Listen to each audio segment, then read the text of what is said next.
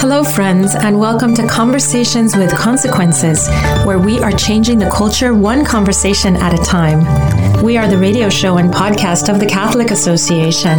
We address the issues that interest you, puzzle you, inflame you in the hope that we can bring some clarity, even to the darkest corners.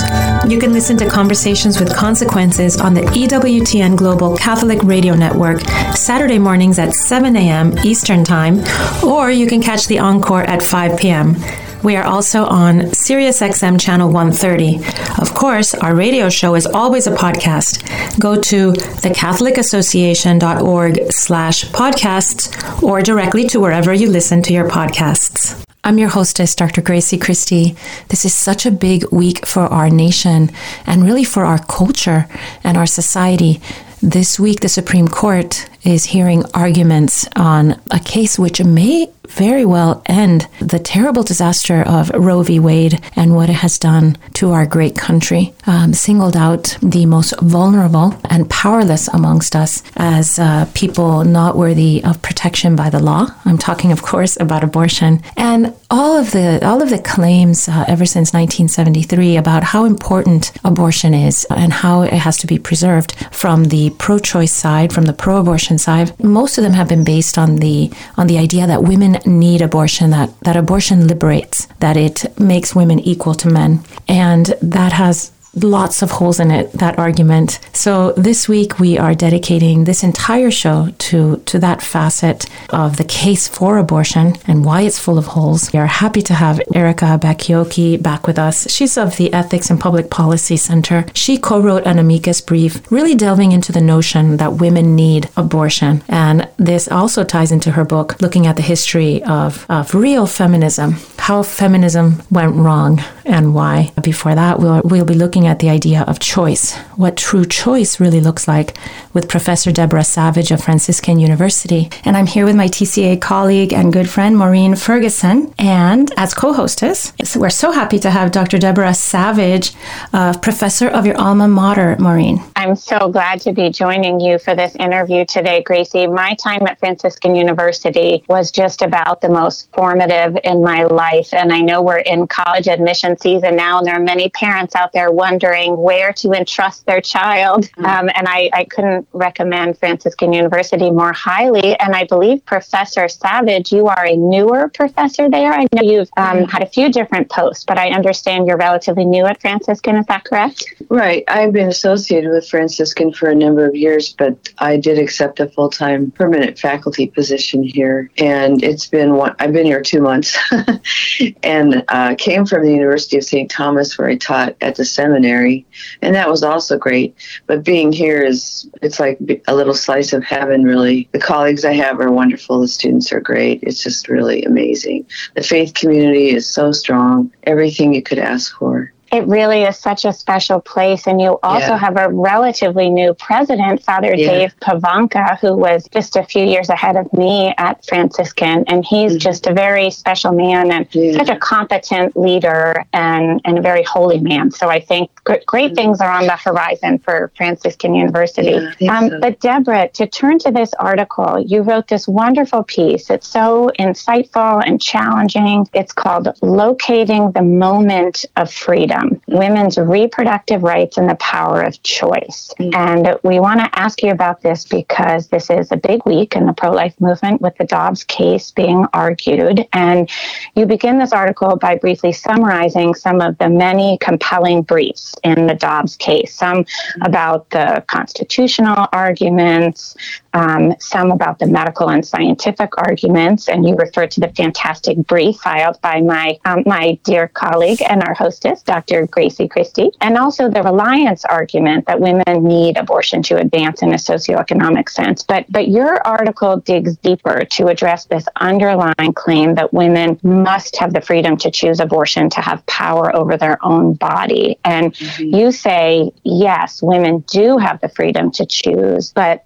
that that moment of choice and freedom is before conception. And do, do I understand? Am I laying out your argument correctly here? Well, I, it struck me that all the arguments that are coming out now, I mean, the barrage of arguments, I had trouble keeping up with them, and they're all so fantastic. It seems very clear that Roe has no basis upon which to stand. If there was any uncertainty before, there isn't now. These arguments are unassailable. But the truth is that the desire to have the freedom to both have sex and abort a child if I don't want it, I would say incompatible choices actually, is so so strong and so shrill in our in our culture that my my feeling is that I don't know what the justices will decide. If if God is on our side, they'll decide to overturn Roe and hopefully Casey, therefore. But I fear they'll they'll be hesitant to do so because the one claim we can't seem to get past is that women have the right to kill the unborn child in their womb, and that without that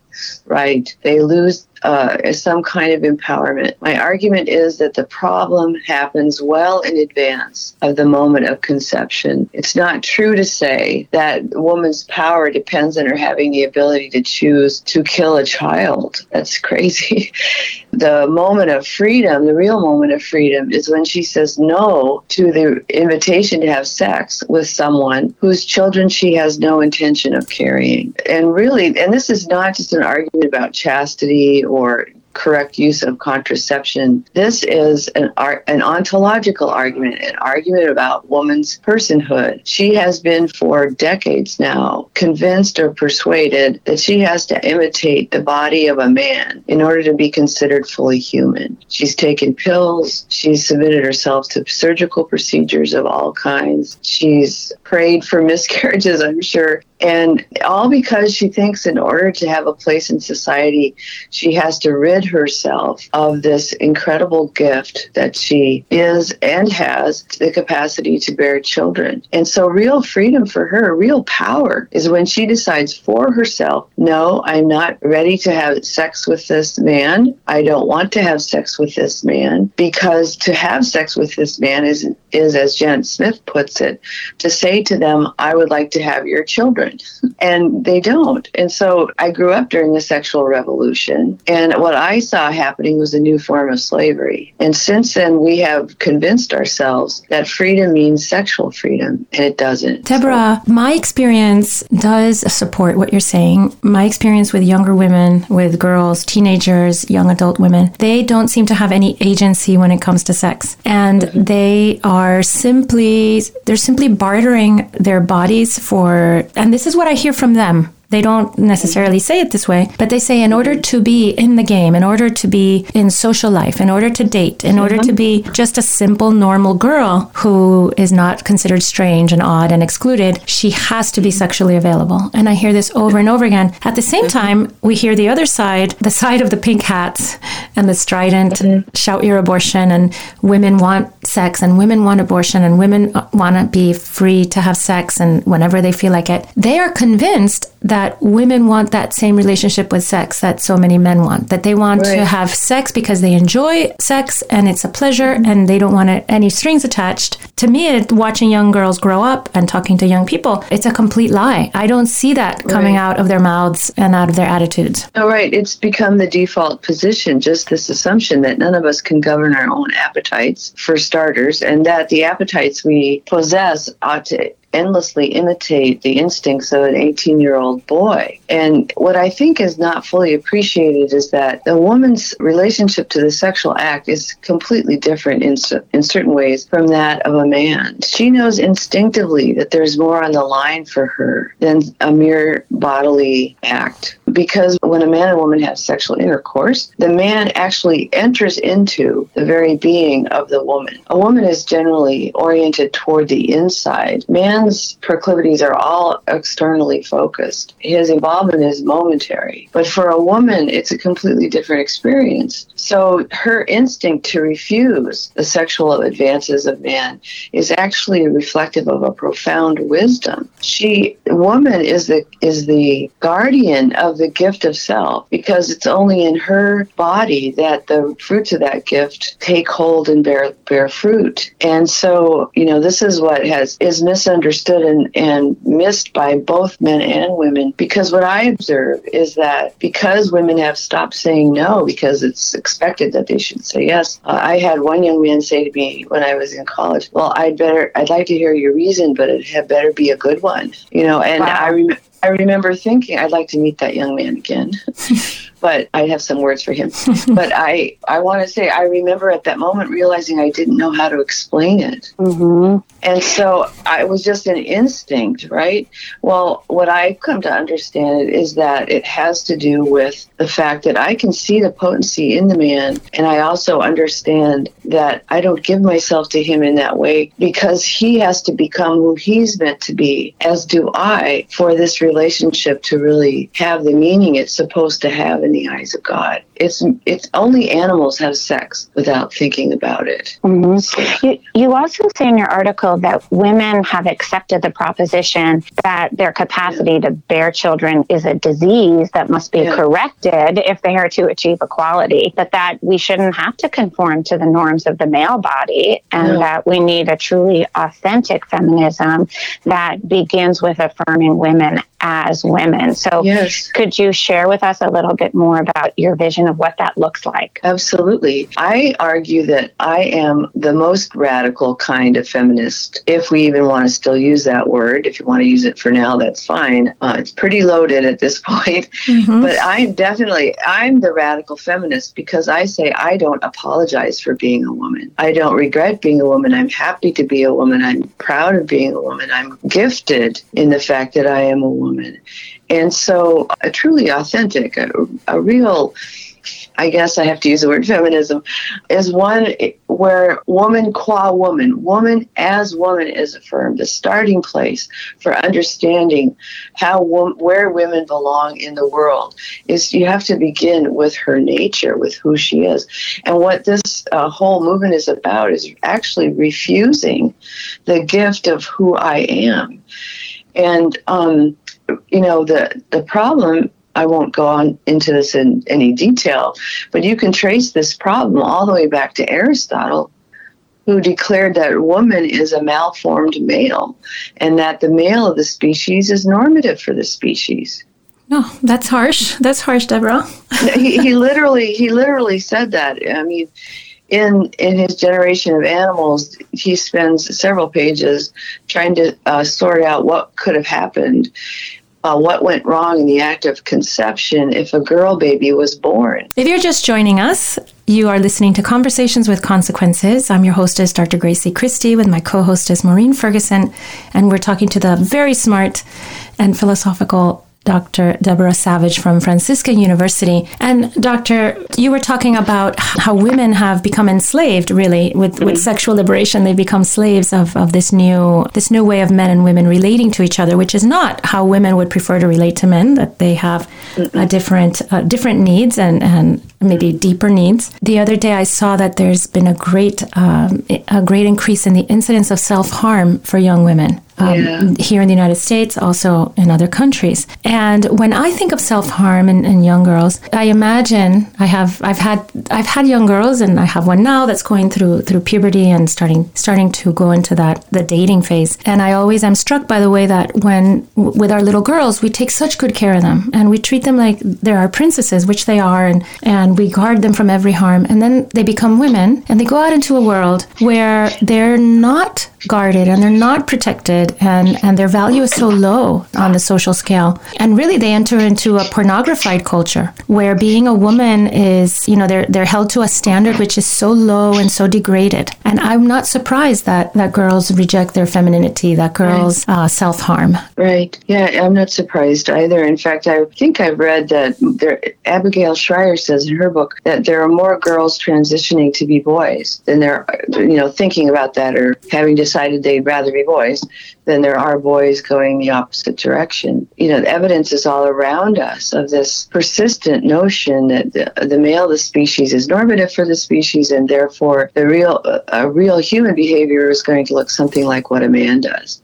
And this shows up in this appetite for fame and fortune and power and, you know, careers and everything. And what I say is that women have been tricked into accepting that the the norms that the culture's accepted i think of them as enlightenment norms. Individuality autonomy relationships don't really matter. The only thing that matters is a kind of uh, a selfhood that's pursuing its own good for no other reason than because i want it. And all these things are are things that have found their way into our culture really since its founding. And so, what's been totally forgotten is that woman's place in the created order reveals that her her task is to care for all of humanity. She's just, you know, people say she was created second and therefore subservient. That's the interpretation of Genesis 2. Actually, she was born last and on the way up, or created last and on the way up. Mm-hmm. That's yeah, right. That's at the pinnacle of creation, right? That's, that's right. So she, and the other point to make there is that woman, Adam's in the garden alone with God, and he names all the animals and so on. There's a lot we could say about that. But woman has never lived in a world not already inhabited by persons, because the first thing she sees is Adam's face. Mm-hmm. And she is marked by that. Her horizon is always to see the person first. And so the degradation that we see in our culture of persons in every way, uh, disrespect for the dignity of the homeless, the idea that we think it's best to just leave them alone on the street so they can exercise their freedom in ways that are so destructive, the death of 60 million children, our acceptance of, you know, genocide in China, all these things I would trace to the fact that woman actually did lose her place in our culture. But she she didn't lose it because what what she really needed was to take the same place that man had. She lost her place as the keeper of a vision in which the human person comes first. She's to remind us that all human activity must be ordered toward authentic human flourishing. And when she lost touch with that, let's say in the 60s, or certainly it started much longer ago than that, men lost their place too. If that's one way to look at the garden is that the serpent went after the woman because he knew that by going to the top he would get adam he would get everything. And that's what's happened well, Professor Savage, I love your thinking on this because the, the Dobbs case, this is the short game, but your argument is really the long game. And even if, please God, the court does overturn Roe v. Wade in the Dobbs case, um, you know, abortion policy will just be returned to the states, and we'll have some states like New York and California that are already primed for abortion on demand. Other states will enact protective laws like Louisiana or Utah, or of course, Texas already has. But, you know, the abortion lobby is not going to give up and go home. And as right. long as our culture is lacking in sexual integrity, abortion will be it will just right. continue to be a very you know serious human rights problem you know the abortion lobby is already strategizing on telemedicine abortion and abortion pill, uh, pill sales online and such so. So i love that you're making the case for sexual integrity and right. it's very difficult to do in this secular world but i i just love following your work so thank you can i just add one thing just really quick no, no, we have no. plenty. We have plenty of time. In fact, Dr. Savage, I wanted you. I wanted to ask you to to connect this to Humanae Vitae. Okay, sure. Yeah. Um, well, Sure, I've written quite a bit on that, so let me think for a second where I should start. I, can say this when I heard a few years ago that they were thinking of changing the teaching in Rome at the Vatican, I about lost my mind. I mean, what a betrayal of women, because all the data shows that uh, Paul VI was absolutely prophetic in what he predicted would happen if we went forward with contraception even and everything that he said in Vitae has come true. The truth is that what we have in our culture right now, and we will continue to have it generation after generation, is a bunch of wounded women, angry wounded women and juvenile men walking around because what what the woman, when the woman says no, at, uh, when that's her choice, what she's calling on the man to do is to confront his disordered desires, really, and to um, see for himself that he has to become someone in order to attract his beloved. So now what we have are men that are spending all their time in their parents' basements playing video games, not even joining in in the workforce. In the in the process of gaining our so-called sexual freedom, we've just really destroyed in many ways the lives of men anyway, back to Humanae Vitae, though, what the what I'm arguing is that there's a deeper meaning. We can't just keep repeating, well, the, the two dimensions of the marital act are the procreative and unitive dimensions. That's absolutely true. But what's behind that? And what's behind it is a uh, recognition that the relationship that woman has to the sexual act is clearly different than the relationship the man has.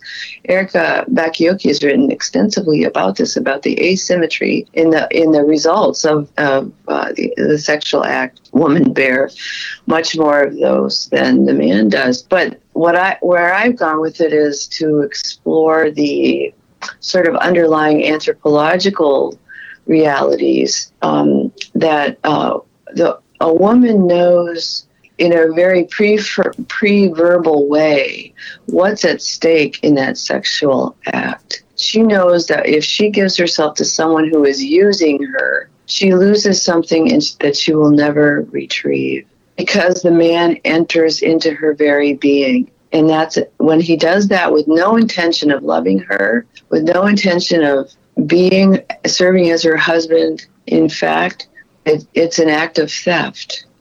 And not property theft because it's my body. It's a different kind of theft. It's sort of like a an intentional destruction of something precious. And so Paul VI is absolutely right to point that all out. But if you one one way I like to think about it, um, John Paul II says in Love and Responsibility that the marital act is our participation in the transmission of existence. And that is God's thing. Existence is God's thing. And because that that moment where we participate in the transmission of existence connects us with heaven directly because God's there, supplying the form, right? We supply the matter. We are directly in in line with the force of that act from God to us.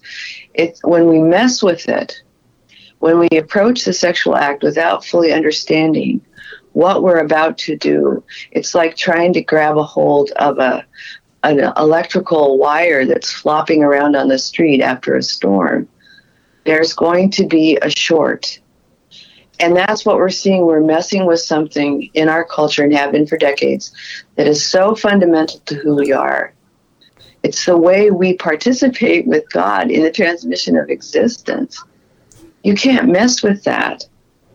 And that's what we've been doing. And as a result, everything, as you can see, everything is falling apart. Everything and and it's it really can be traced back to this fact that we do not understand ourselves. We don't understand this very simple fact about human existence you know and so women actually in my my argument what i write about women hold the key to the recovery of our culture and it is as simple as saying no i will not have sex with you because i don't want to bear your children and i will only choose to bear your children under in the married state when there's a permanent bond between us and and and a promise to care for the children that result. Dr savage i was talking to some younger women recently and they were they're all married and all contracepting and I was talking to them about about moving forward and going into into into not doing that. And and I told them and I hope this is not embarrassing but I said to them when you have sex with your husband without contraception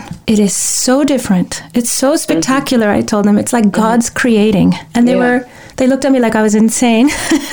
Yeah. And maybe that's a little maybe that's a little personal but even that the fact that the fact that that kind of interaction with one's husband or with one's wife when you're very conscious of what you're doing and how you're participating with god it raises the entire experience to oh. such a beautiful level yeah, yeah, definitely it does.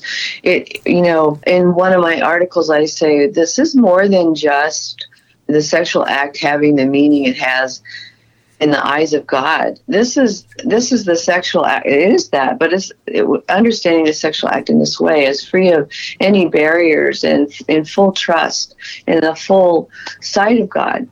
It it has a meaning at the uh, human level that is unmistakable that I'm saying I trust. I trust in my husband or my wife. I um, I welcome life. mm-hmm. um, I'm totally giving my making of myself a gift to my husband or vice versa. You know, and, and since uh, and since our men, our, our husbands are, are the, the main providers in most in most yeah. households, you're also handing your husband this huge um, gift of trust. You say, "You, I know you can yes. provide for us. I, I rely yes. on you. You're strong. You're uh, yeah. you you work hard." And and yeah. you will pull this family through. I think that's a very beautiful gift to a husband. Yeah, yes, that the it, it invites self-sacrifice on the both on on the part of both spouses, and um, and and also the act of abstaining. If I'm uh, trying to be, if we're being prudent about that in our marriage, we're using natural family planning methods, not a form of contraception, just an intelligent recognition of the incredible wisdom I my body has. it's communicating to me all the time, and I'm not paying any attention to that if I'm taking a pill. So um, even that that moment too is uh, an invitation to self-sacrifice, and I would say that this is the perhaps the overriding problem in our in our culture today is that people have lost touch with the meaning of suffering, with the meaning of self-sacrifice. There's we, we are driven by individual autonomy and the pursuit of freedom completely misunderstood. Uh, freedom is the freedom to choose the good for myself. Free, freedom to choose the bad, which certainly the death of, a, of an unborn baby falls into that category. That is not freedom. That is slavery. And then, Deborah, you end this article so beautifully by reflecting on true love, saying it's precisely woman's power to say no to meaningless sexual encounters and say a yes to genuine love. So, mm-hmm. thank you so much for joining us, mm-hmm. Dr. Deborah Savage of Franciscan University. Great to have you on today. Thank you.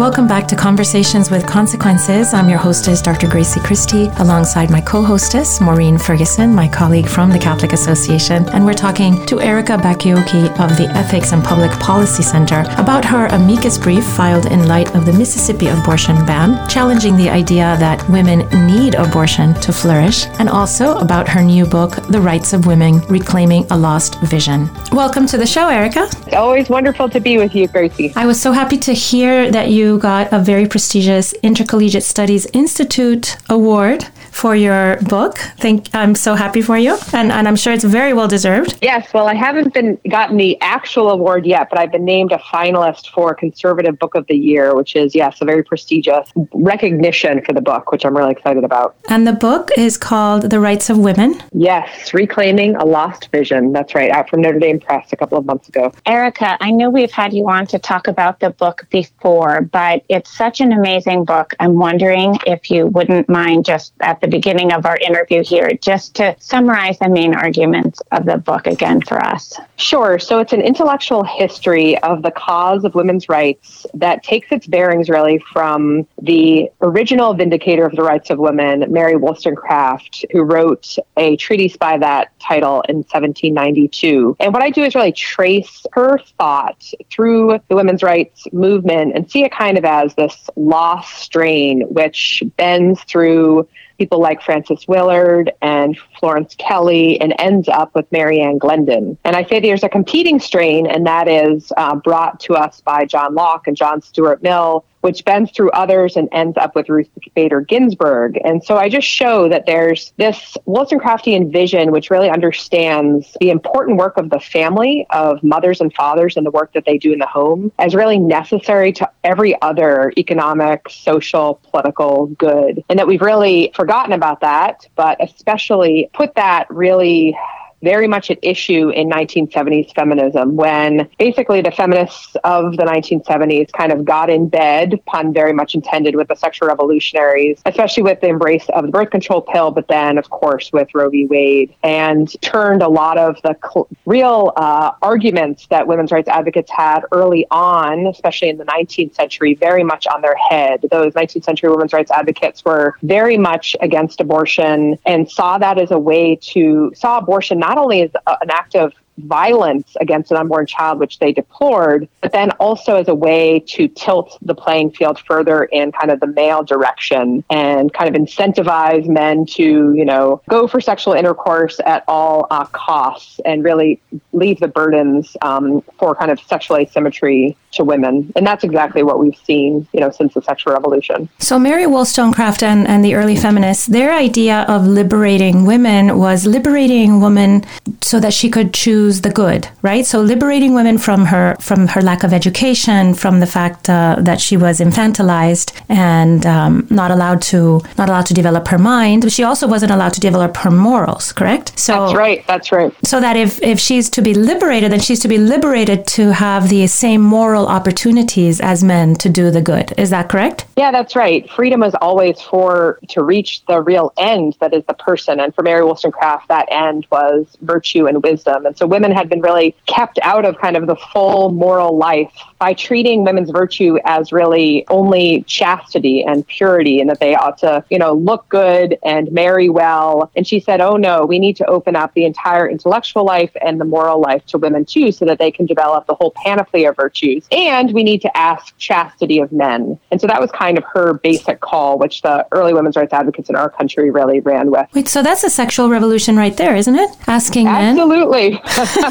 That's right. It is very much a sexual revolution in itself. And I think her vision was really beautiful that she saw, you know, engaged fatherhood and really the way in which the she talks about, you know, the husband and the father who's imperceptibly um, transformed by those states so that he becomes a real good citizen, someone who can bring public virtue to bear on all things. And so, and I think, you know, I've seen that to be very much true in my own family with my own husband, but you see how the life of, you know, marriage and fatherhood really matures men. And we really need more of that today. And, and that was a real uh, insight of Wollstonecraft that we abandoned. Mm, it's so true that fatherhood matures men in such a beautiful, beautiful way. Erika, jumping back to the, the term sexual asymmetry, I, I think you're the one who coined that term. Can you explain to our listeners exactly what you mean by that? Because I think it's such a great insight. Thank you. I do think it's a great sort of framework for thinking through these issues. And really, it just comes down to the basic fact that, you know, Aristotle observed observed thousands of years ago that males reproduce outside of themselves and females reproduce inside of themselves. And so there's a way in which when men and women engage in the same sexual act and sexual um, intercourse, men can physically walk away from the consequences of sex where women, were they, you know, were women to become pregnant, they cannot walk away from the consequences of sex. And so there's just a basic inequality in the sexual act. There's all sorts of other asymmetries we could, we could talk about too in terms of, you know, desire, satisfaction, early caregiving, but that's really the main sexual asymmetry. And so really one of the things I show in the book is that the earliest women's rights advocates, starting with Wollstonecraft and then up through, really respected sexual asymmetry and wanted to use, you know, law and politics to respond authentically to sexual asymmetry, to allow women to have joint property ownership because of their important contributions they make in the home, for suffrage, for what they call voluntary motherhood, which is asking that men abstain from sex when when the couple is not ready to have a child. I mean, all sorts of things was always an acknowledgement and respect of these asymmetries and then an authentic response. But then in the 1970s, the privileged response is really abortion. That the way we're going to sort of quote equalize this asymmetry between men and women, this inequality between men and women, is to say that well, you know, women can have consequence sex free too. They just have to take the life of their unborn child, which is clearly not equal, right? If, if you want to say it's equal, it's sort of engaging in some imitation of horrible male abandonment or male violence. And that's certainly not the kind of equality I think anybody really wants. You talk about inequality in, in sexual relations, and it makes me think of when my husband and I were first married, we were in medical school and then residency, and we were doing the same things, but I was always doing everything pregnant or nursing or so I had this this huge extra burden going on in my life. At the same time we were engaged in the same thing professionally. What worked for us was that we that our, our workplace, the university supported me in my in my pregnancies in the sense that they gave me six weeks off, which, you know, doesn't seem like a lot now, but it seemed like a big gift back then. And that also they they also facilitated other things for me so that I could I could work while pregnant, which is hard when you're studying radiology. But I think that's the answer, correct? I mean, the answer is not to make all women like men, that they don't have pregnancies, or if they get pregnant, they abort. The answer is to make the world welcoming to the whole woman. That's right. And so that men can, I mean, one of the things that I always say is that biology has both gifted and burdened women with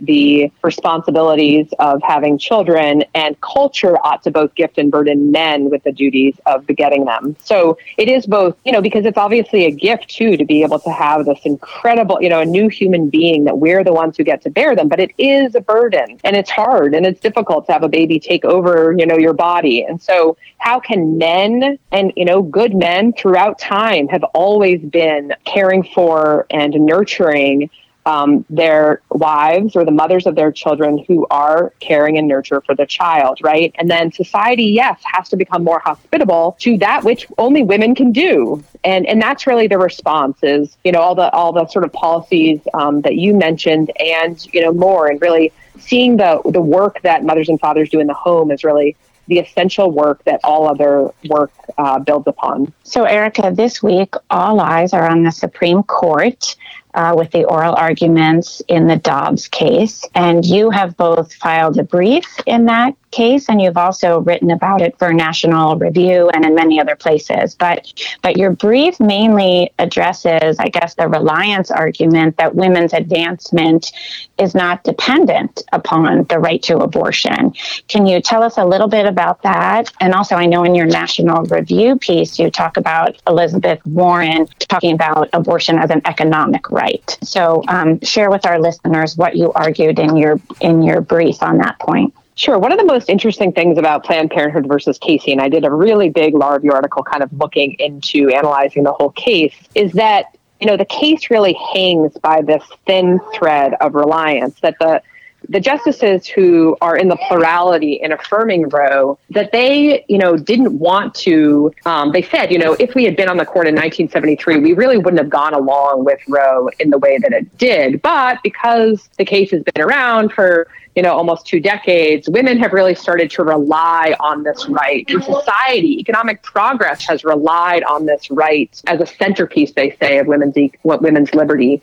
And so, what we wanted to do in our brief, which is written on behalf of 240 uh, women professionals and scholars and several pro-life feminist organizations, is really chip away at that reliance argument. Because if you chip away at that argument, then you really um, can chip away at the whole case, which really, you know, is is basically built upon this. And so uh, we do all sorts of different things in the amicus brief, which people can go read. But one of the things that I focus on, because it's really the focus of also my review article, is the way in which society in and, and really feminists like Elizabeth Warren in claiming that abortion is good for women's equality end up doing a real disservice to women, to pregnant women especially, but also to women engaged in early caregiving and men engaged very much in their families too. Because we kind of say, look, if abortion is this economic right, well, then we don't have to go full sail into really making the world, the workplace more hospitable to pregnant women, to caregivers. And so, you know, there's the New York Times did a report recently that there's rampant pregnancy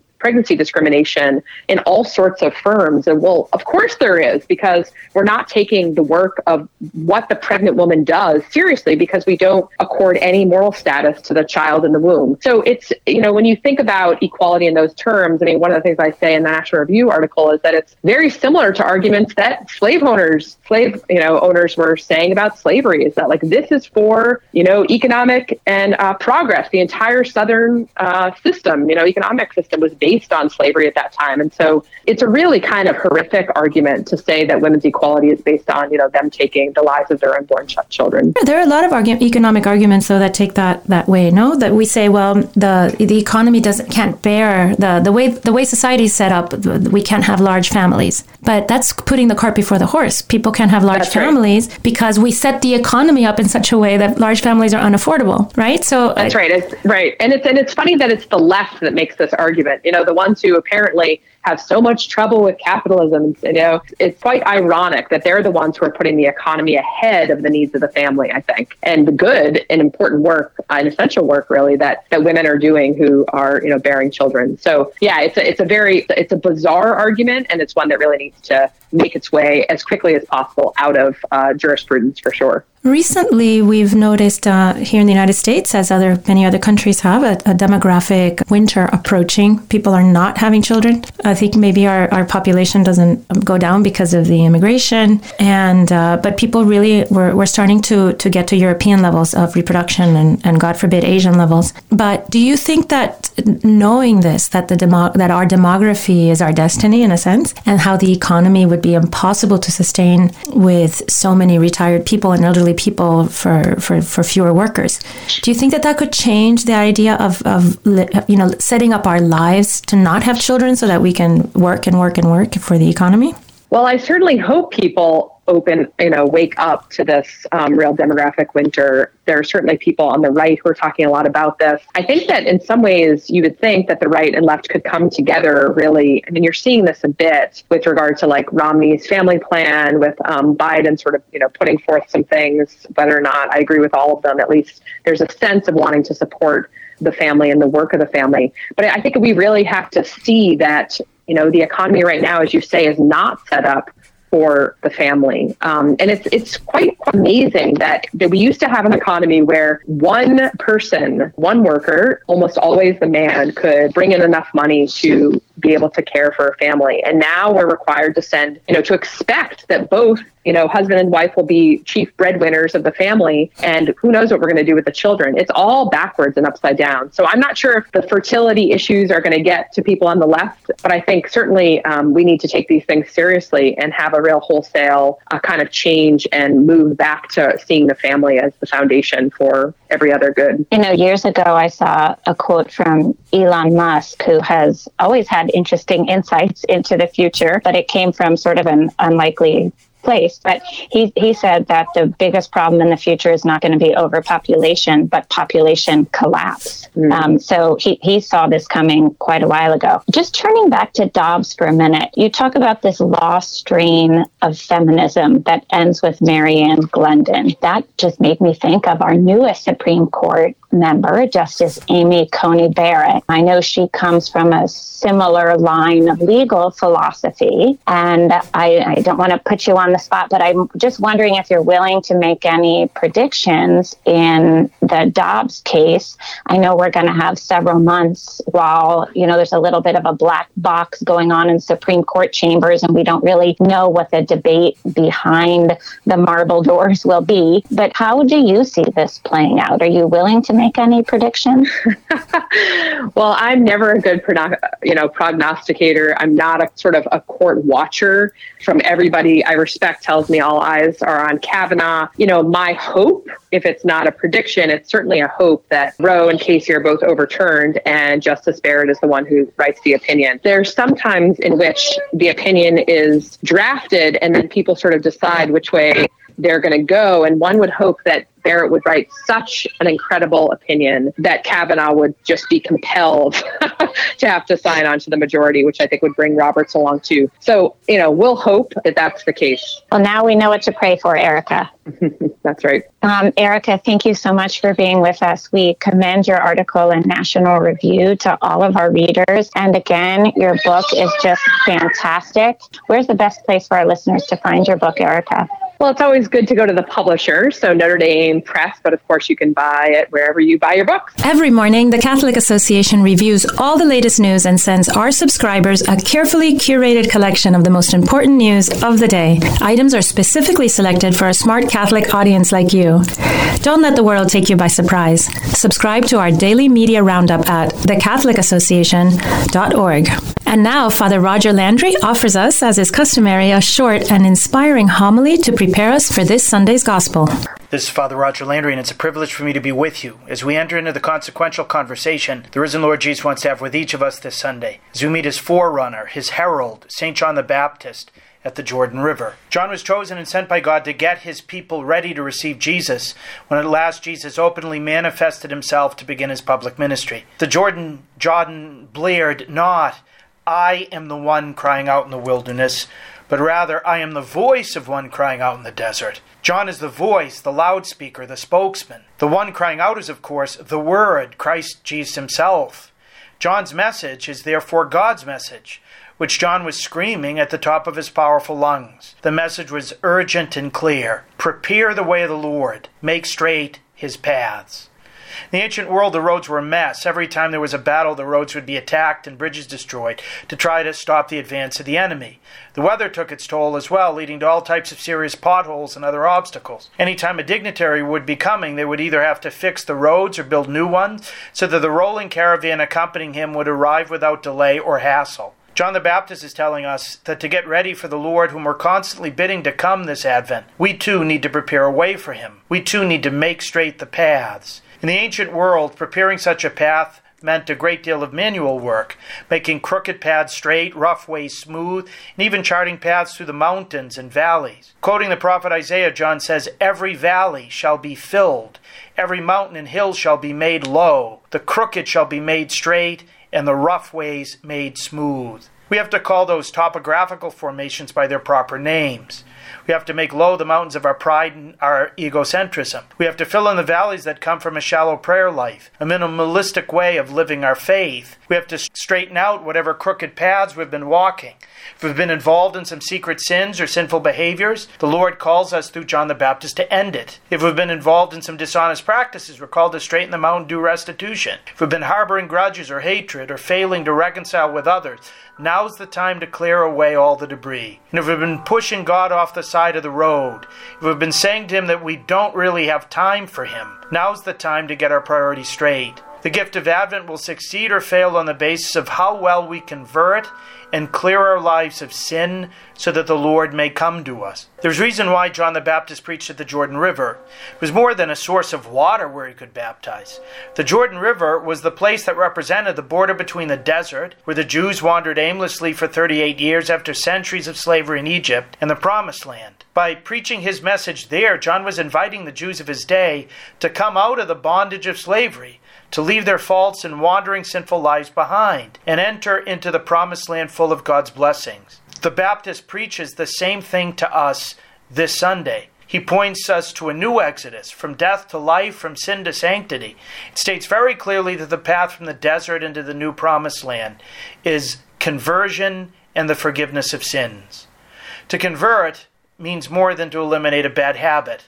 The Greek word for conversion is metanoete, which means to rethink and question one's whole way of living, judging it not according to polls and the lives of celebrities, but seeing our whole life through the eyes of God and making the love of God and others the real measure and criteria of our life. To convert means resolving to live the way Jesus lived and taught us to live. It means ultimately a death and resurrection in which we die to the old Adam in us and begin to live a new life with Christ by means of the forgiveness of sins gratuitously bestowed on us by Him in the sacraments of baptism and penance. This summons of John the Baptist to conversion could not be more timely for us as individuals, as a church, and as a country. There are many applications we could make, but permit me to focus on just one.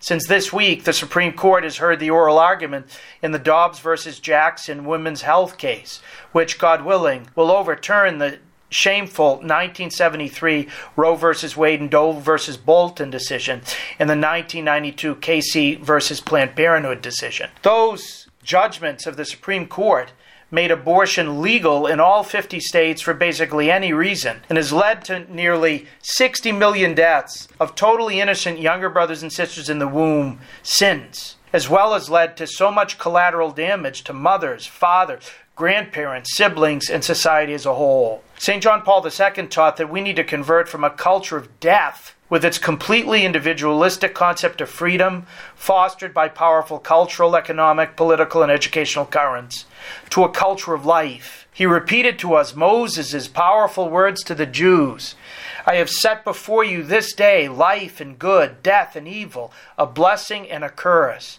Choose life, therefore, that you and your descendants may live. For almost five decades, our culture has been permitting the choice of death, the choice of abortion, what Pope Francis has somewhat shockingly but truthfully called hiring a hitman to solve a problem. Some in our society actually celebrate this form of industrial scale assassination of our younger brothers and sisters as a civil rights advance even though we know that when the inalienable right to life isn't protected and promoted, every human right is for that reason insecure and vulnerable to the decisions of the older or stronger or more politically or legally connected. One doesn't have to be Christian or religious, of course, to recognize and affirm the right to life. All we need is basic biology and elementary ethics, since we know that every child conceived is neither the mother nor the father, but a totally different human being with 46 chromosomes, who, barring a tragedy, if given the ability to grow, will mature in the womb, be born, and will grow through all the stages of human life just like you and I have. Ethically, we need to treat those who are younger in accordance with their human dignity. No one should have the right to discard any other human beings, whether preschoolers, those just born, or those waiting to be born. They're all equally human and equally deserving of our protection, welcome, and love.